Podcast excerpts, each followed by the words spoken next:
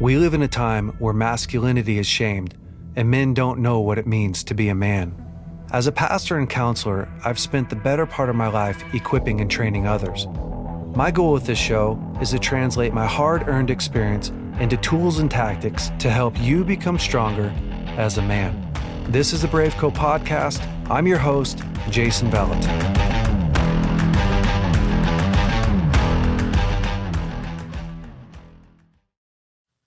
Welcome back, Brave Co men. This week, you got me. We're going to dive into what I think kills more men than anything. And I really do. I think it's the truth. It's your ego. We don't often talk about the ego a lot, but over the years, I have seen it take out more guys, honestly, than anything else. And here's the deal it, it shows up all the time in, in different ways in our relationships. I've worked with a lot of men who are struggling with pornography, for instance, and this is how their ego sounds. When their wife catches them looking at pornography, they say something like, Well, if you would have been more connected to me, right, I wouldn't have fallen, I, I wouldn't have messed up. Or when they fail at work, when their boss confronts them at work, it's, I don't even like this place. You're not even a good boss, right? Or when your kids are disconnecting from you, it's it's like, man, these kids are out of control, you know, kids these days. It's it's all of this pushing away from responsibility, um, not diving into ownership. And the truth is like we undercut ourselves more than anybody else. We sabotage ourselves more than anybody else.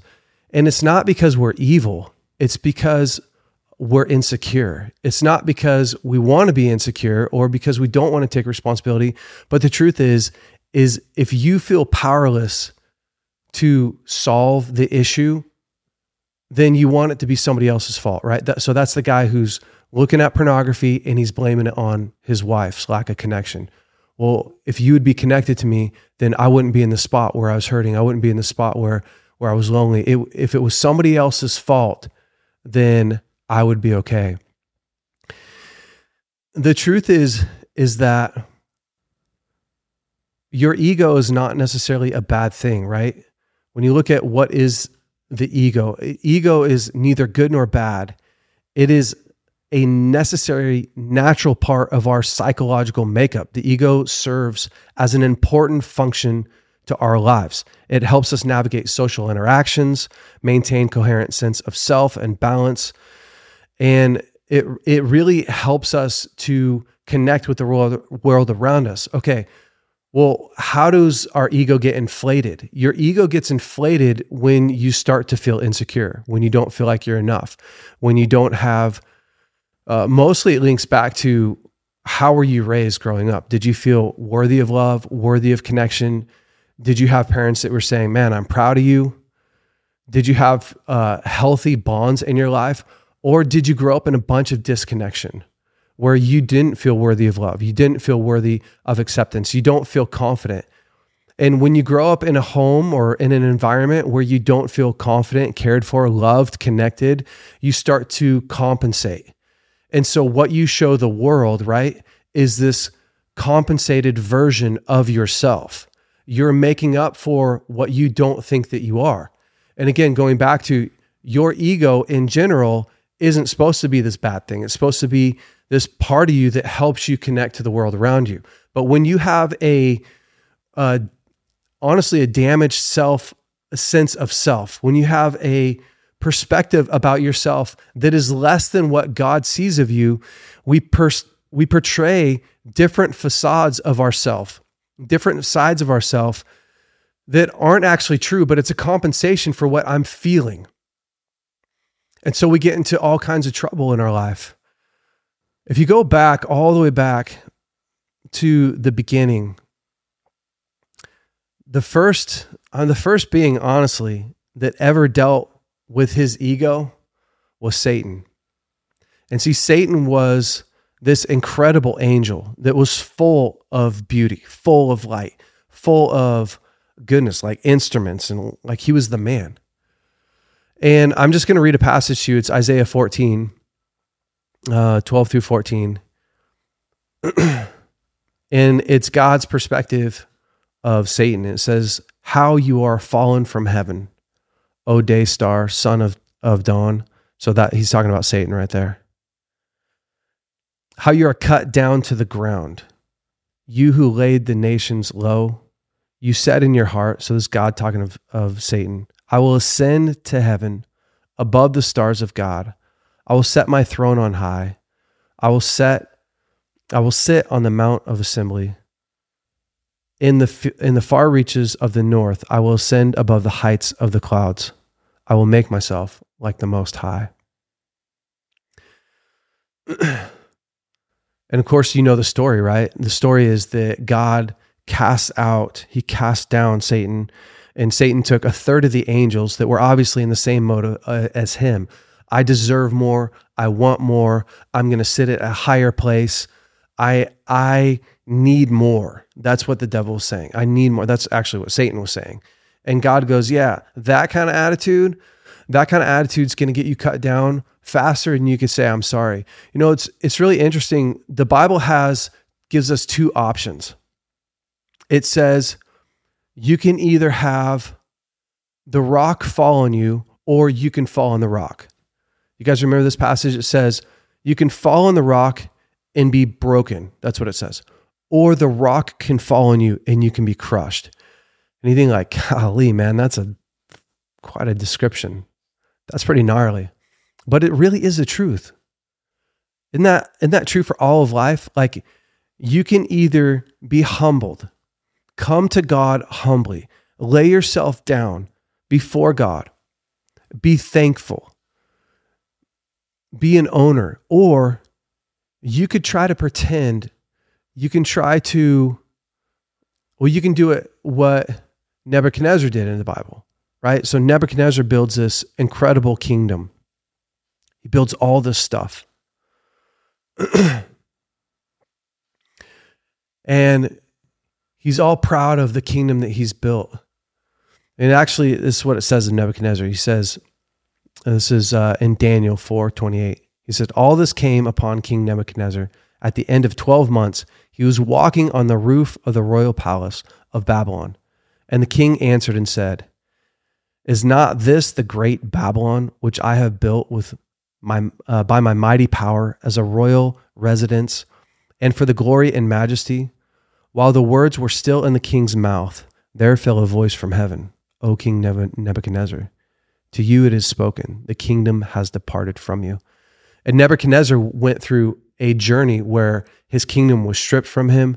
He lived out on the land like a wild animal. His nails grew super long, his hair grew super long. It actually said that he lost his mind for a whole season. And God crushed him. He completely crushed him. And then eventually it said that his mind returned to him and he came back and he was restored. And when he got restored, he said a similar thing he said, Look at all that's been restored to me. Look at how amazing this is, but it's because of you, God. And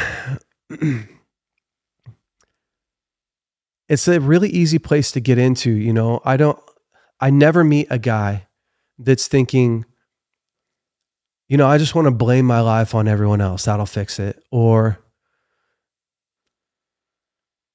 you know, I, I I really think that I am the greatest because I've made all this stuff.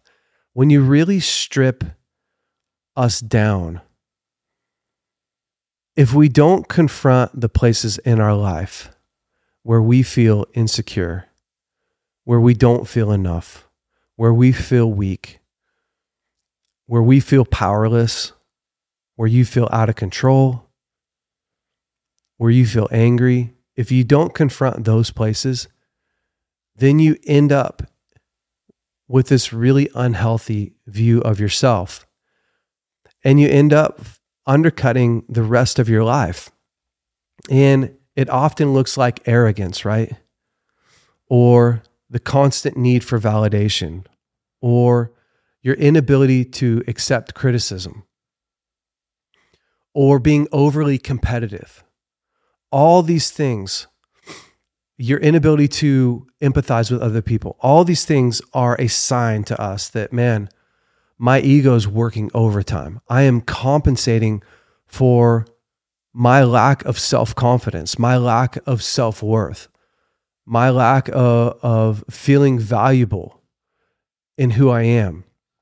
And so this week, I really just wanted to encourage you, man, if you're in that spot where you feel like I'm telling stories about what God's done in my life, but I'm doing it to have people go, "Oh man, you're so amazing," or uh, that would be like a Christian ego thing to do. It's like, "Hey, let me tell you what God did for me last week," and it's not really about what God did for you last week. It's about how amazing you are. Um, I see that a lot. Or if you're in a place where you're having a hard time taking feedback, or you're having a hard time um, not competing with other men around you, or you're having a hard time taking ownership for your life, the antidote to all of this is to humble yourself and to admit, man, I'm feeling really insecure right now. I'm feeling a lot of shame. I'm not feeling like I'm enough. And to begin to take ownership of the fact that you are having a really hard time with how you see yourself. I know that in my life, I have run up against these places quite a few times um, a couple years ago, I dealt with a lot of shame. I didn't like the world that I was living in, and when I mean that, when I say that, I basically mean I didn't love what was happening at work. I felt really unproductive at work. I was dealing with uh, quite a bit of anxiety as well and some depression. I just felt like my life was going nowhere. And my wife would uh, try to help me, she'd be like, Hey, what's wrong with you? What's going on? And constantly I'd be like, Nothing, I'm fine. I'd kind of push her away a little bit. And finally, I stopped one day. This is the honest truth. I stopped one day and was like, Gosh, what is wrong with me?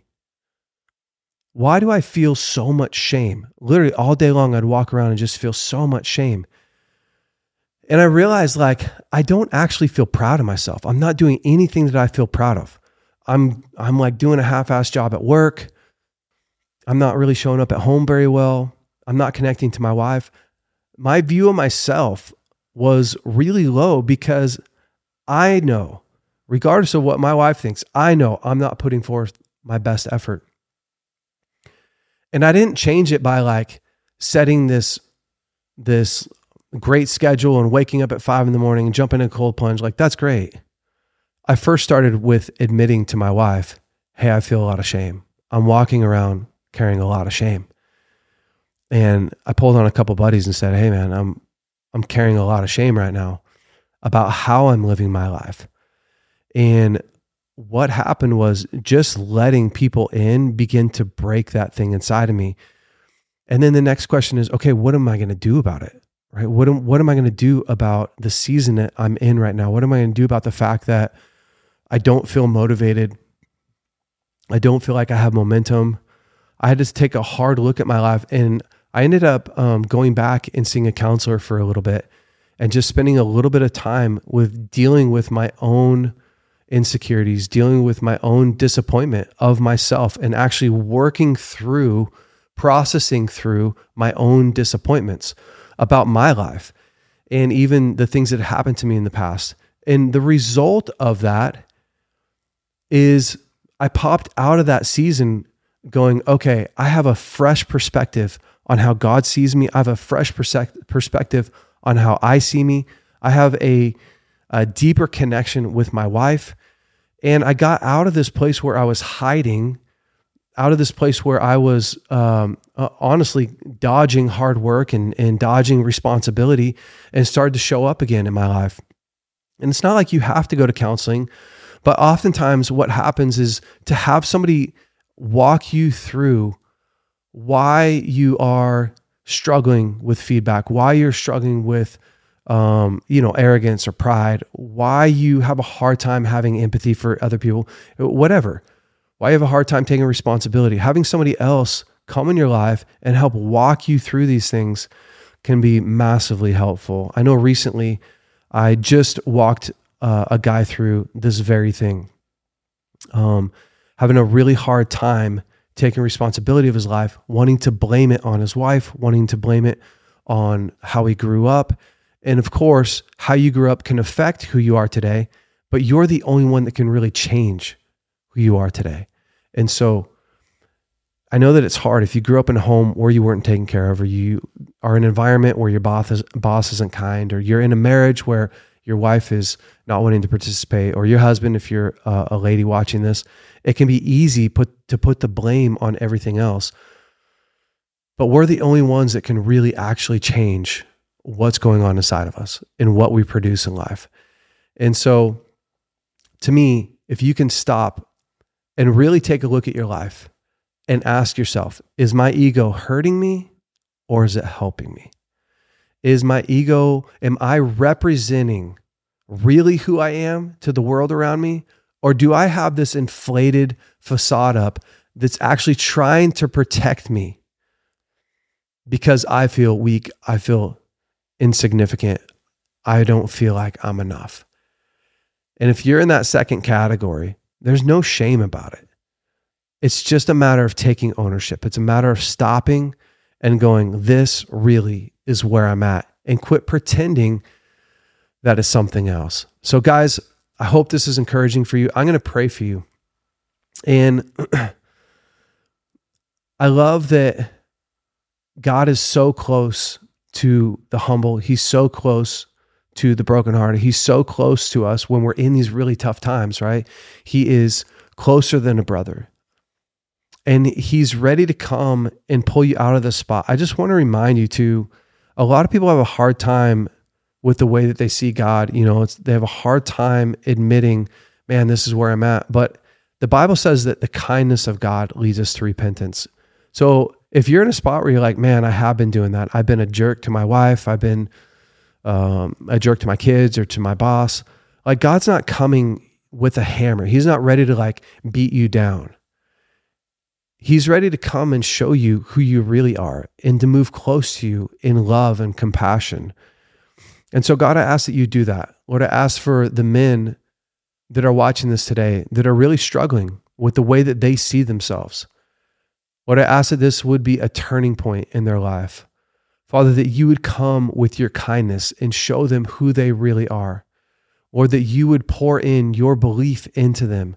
And God, I ask that you would reveal to them the different places in their life that's causing them to overcompensate, that's causing them to, to hide who they really are. And Lord, I ask that today would be a day of breakthrough, that it be a day of joy, that it would be a day of, of great connection with you. Amen. All right, man. Thanks so much for listening. Have a great week. Hey guys, thanks so much for listening to the Brave Co podcast. If you like this podcast, would you please rate it, review it, leave us a great comment. And if you like this episode in particular, share it with your friends and family. That helps us to spread the word. Guys, stay brave. We'll see you next week.